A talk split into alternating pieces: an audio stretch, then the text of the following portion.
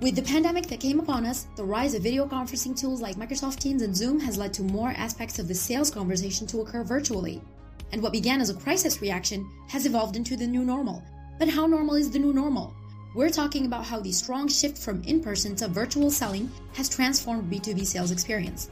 Virtual sales enablement, new organizations, KPIs, everything is evolving. In the Virtual Selling Podcast, we address these issues in depth twice a week with the experts and leaders of these transformations, heads of sales, sales ops, and sales enablement of the most innovative companies in the field.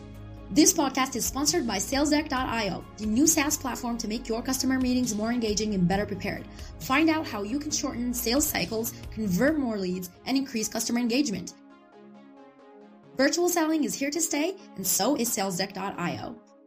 All right. Hello, everyone. Welcome to another episode of the Virtual Selling Podcast. I'm Gabriel Deby Schwebel, founder of SalesDeck.io and the host of this show. I am excited to welcome today Wael Gara, Global Sales Operation Analyst at Ivalua. Hi, Wael. How are you doing? Hi, Gab. I'm great. Thanks. Thanks for having me. Yes. Can you please tell us a little bit more about Ivalua and your position? All right. So Ivalua is one of the exciting platforms, uh, SaaS solutions that work mainly in procurement. We empower our clients to have a complete control over their procurement uh, function. Mainly, it's really mostly about, we're one of the most comprehensive suites out there in the market. We manage top clients with top spend portfolios and we help them have a complete understanding of their needs in terms of procurement. So if you want to buy something, you come to us. Great. That's Ivalua. And what do you do within Ivalua? What what does that mean, global sales operation so analyst? I joined uh, as a global sales operations analyst. My main mission is to help assess, uh, understand, change, or build new processes within the extended sales team. So I work mainly with AEs, but it's also the, the philosophy for it is not just to focus on what the sales team is doing when we do processes, but to look at everybody else. So everybody that empowers the sales team to have success, we look at them so we don't work in silos. My job is to make sure that any change comes from the bottom and then there's an interaction between both and then i implement a process that works for everybody in the company which type of silo do you do you have to break? Mainly inter-regional silos, so between markets, and inter-functional silos, so between value creation functions. So, for example, we've got a oh, I can go into detail, but one function might help produce a value for a sales uh, executive, but we might have a friction internally that would result in some issues with value implementation. So my job is when I implement something, I have to make it work with everybody. So there is no friction inside and we produce value as soon as possible.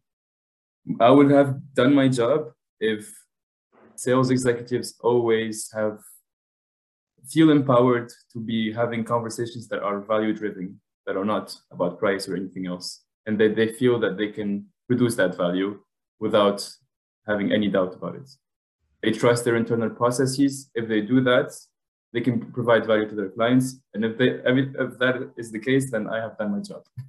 Great. And in, in terms of silo, you say that there is silo between markets. Do you have the sale, same sales process for every market or there is some adaptation, localization? Of course, that's exactly what I mean. So sometimes, of course, because each market has their own specificities in terms of the client portfolio and in terms of what their needs are. So we allow at our company a certain degree of freedom. And of course, we trust our salespeople to make their, our sales teams and their RSDs to make their decisions. But sometimes that might, which is normal in any company of our size, which I forgot to say, we are around 700 to 800 people. You get that. So we are trying to at least have good coordination, which already exists, but we want to make it as efficient as possible. That's the kind of thing, without getting into details, of course. But yes. Yes, for sure. And uh, so, how do you create this cooperation between markets? Do you have meetings where you share good practice from one market to the other? Is it going bottom up to you and you make it top down to the other markets? How do you organize this collaboration between markets?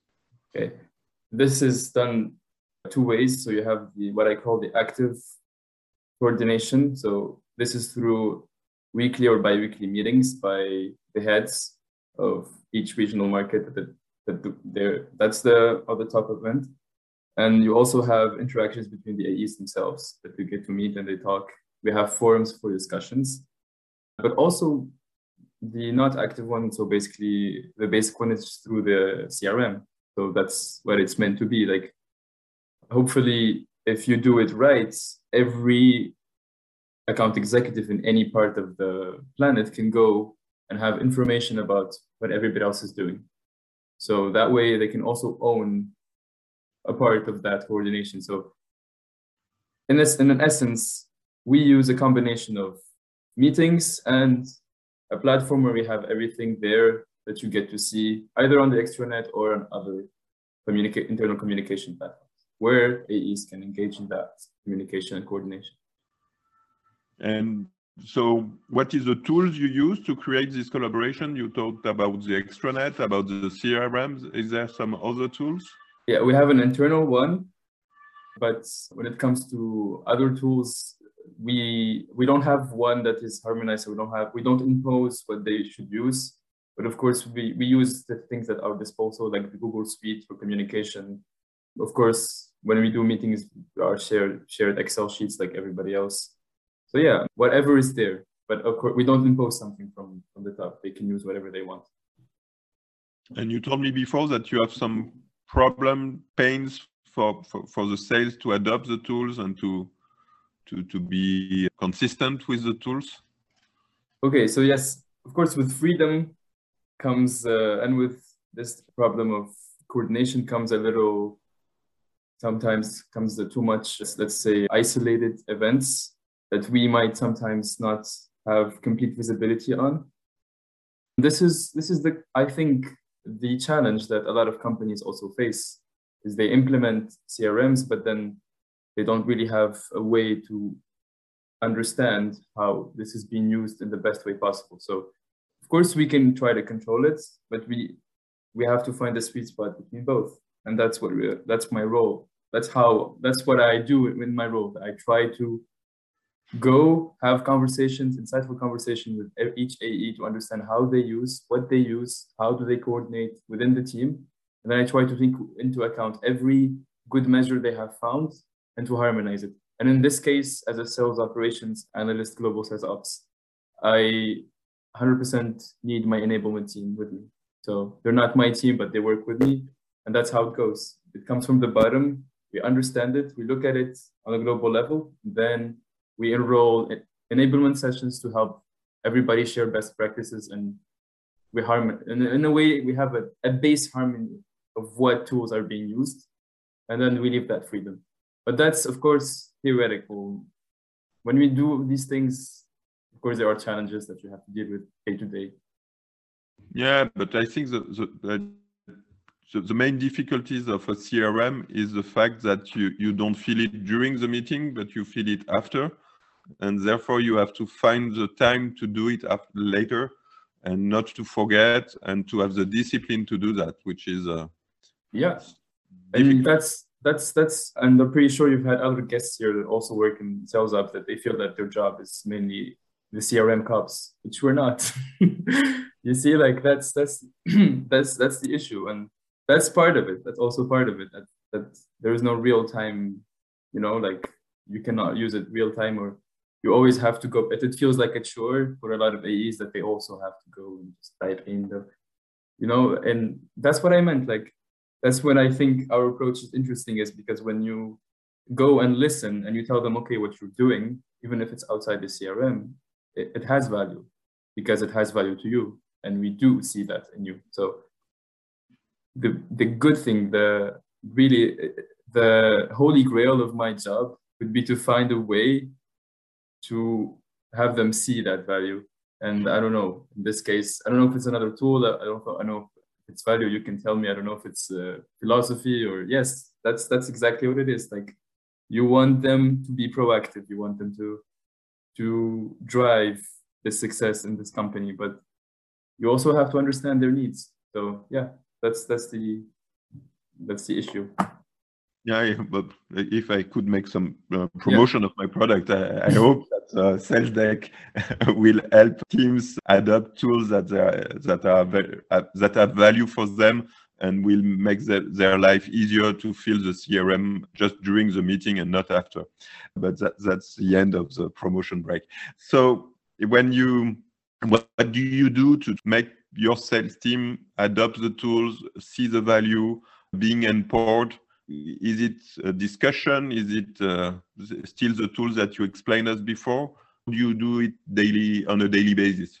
On a daily basis, I, I I've always since I've started, I've always said like a line of direct line of communication to me is always welcome.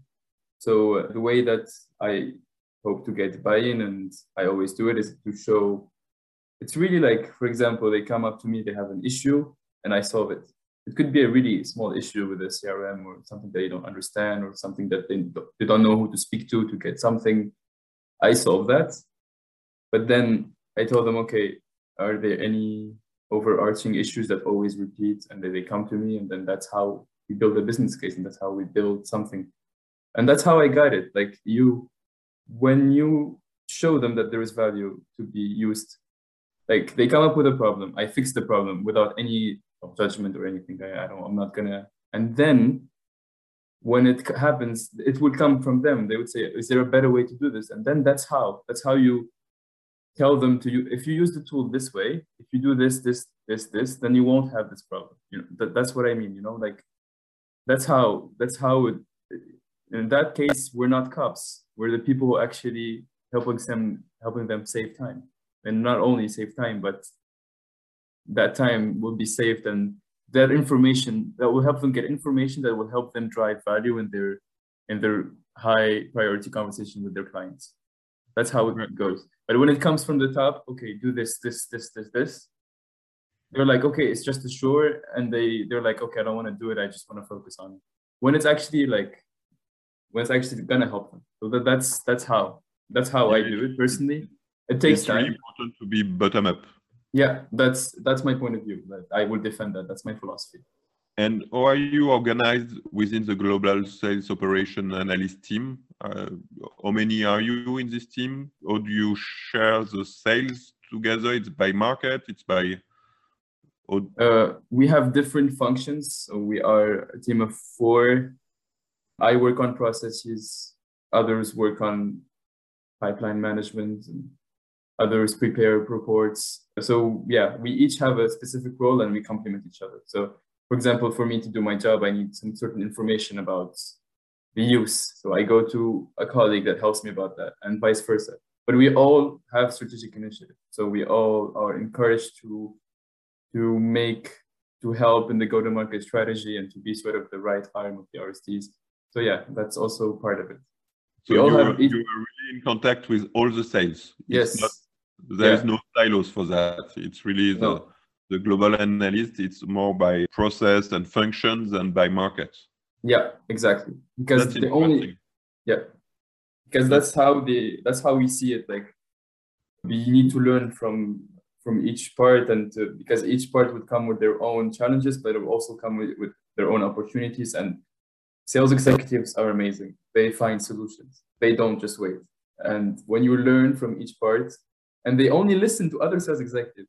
You know, that's that's the point. Like they don't listen to they don't listen to internal or external consultants. They, they, they, and I understand that because they do their, their job is hard. Like so you cannot get buying if you tell them, oh, I studied. Like you need to come with, okay, this is what your peers are doing. This is what your other people in other companies are doing. And that's how you, you get buying. So yes, of course we have to have it globally because that's how we yeah, that's how we can really learn and drive value from it. Yeah, that's really interesting. So within your organization, you are in charge of process. You tell yeah. me that someone else is in charge of pipeline. What are the two others doing?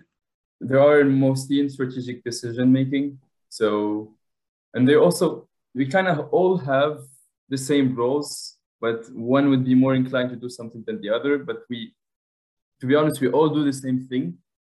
Like we all have the empowerment to do the same thing. We are, we all should be able to draw analyses and understand the use. So we all have technical knowledge to make, to create the charts, the, the dashboards, the we support the RSDs, but we all also have to look at the process. But of course, we some it depends on the need. So that's how we manage it. Like sometimes one person would do something the other, but we try to complement each other in this way. But we all have to have that the same role, which is what I just said, like implementing processes, understanding them, but also driving go-to-market strategy globally. And and you are all based in Paris or no? Um, two are in Paris and two are in the, in the US. Okay, great. Okay, so you're already global. Yeah. And it's easy to work with the US. Yeah. Um, yeah. Yeah. Yeah. yeah.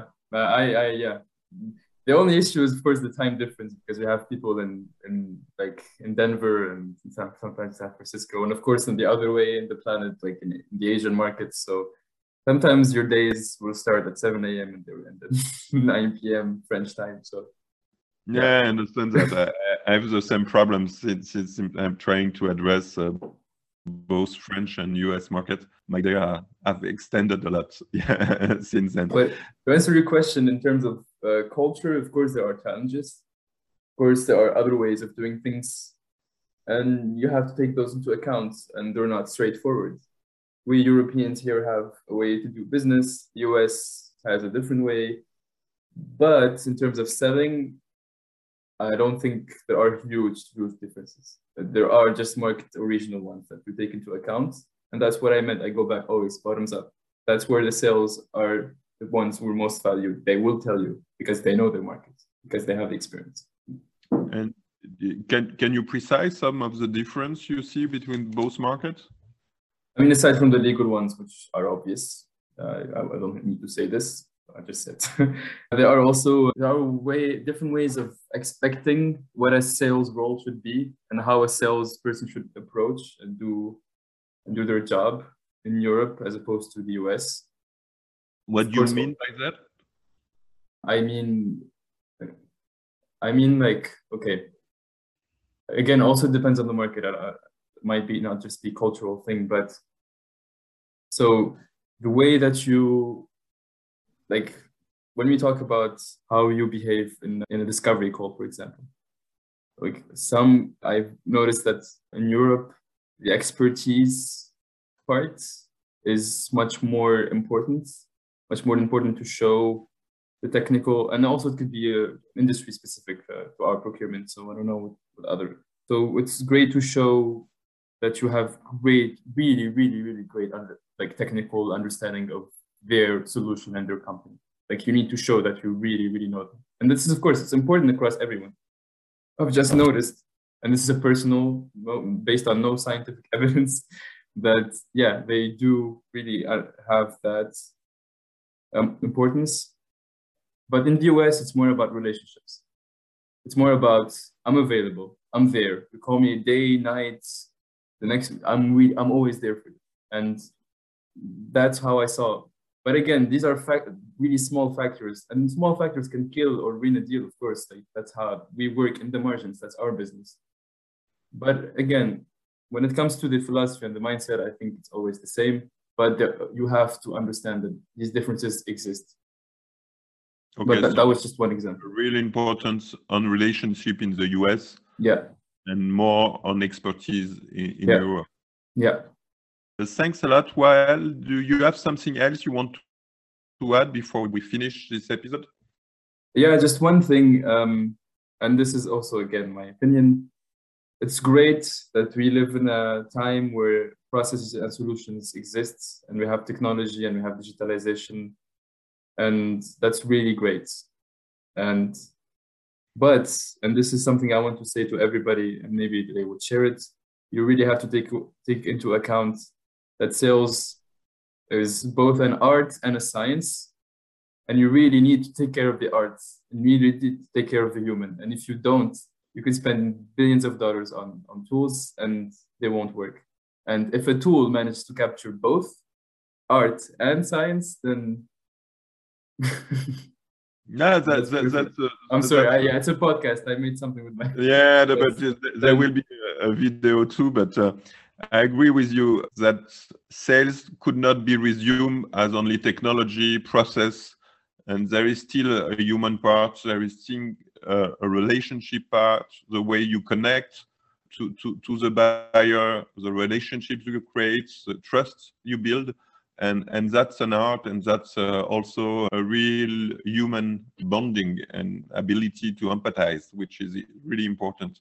Exactly. And, uh, and that could not be taught, could not be transmitted. You have to have it, and that's really important. I agree with you, and it is a very nice conclusion. Well, thanks a lot. This episode of the Virtual Selling Pod- the Virtual Selling Podcast is over. Thanks for sticking around. We'll meet twice a week for a new episode with new stories and challenge of giants in the field. If you enjoyed today's episode, we are always listening for your feedback. Share the show and subscribe on your favorite podcast platform so you don't miss any episode. This episode was brought to you by SalesDeck.io, the virtual selling platform that increase your sales team CVR and sales readiness enable remote management and then sales operational excellence.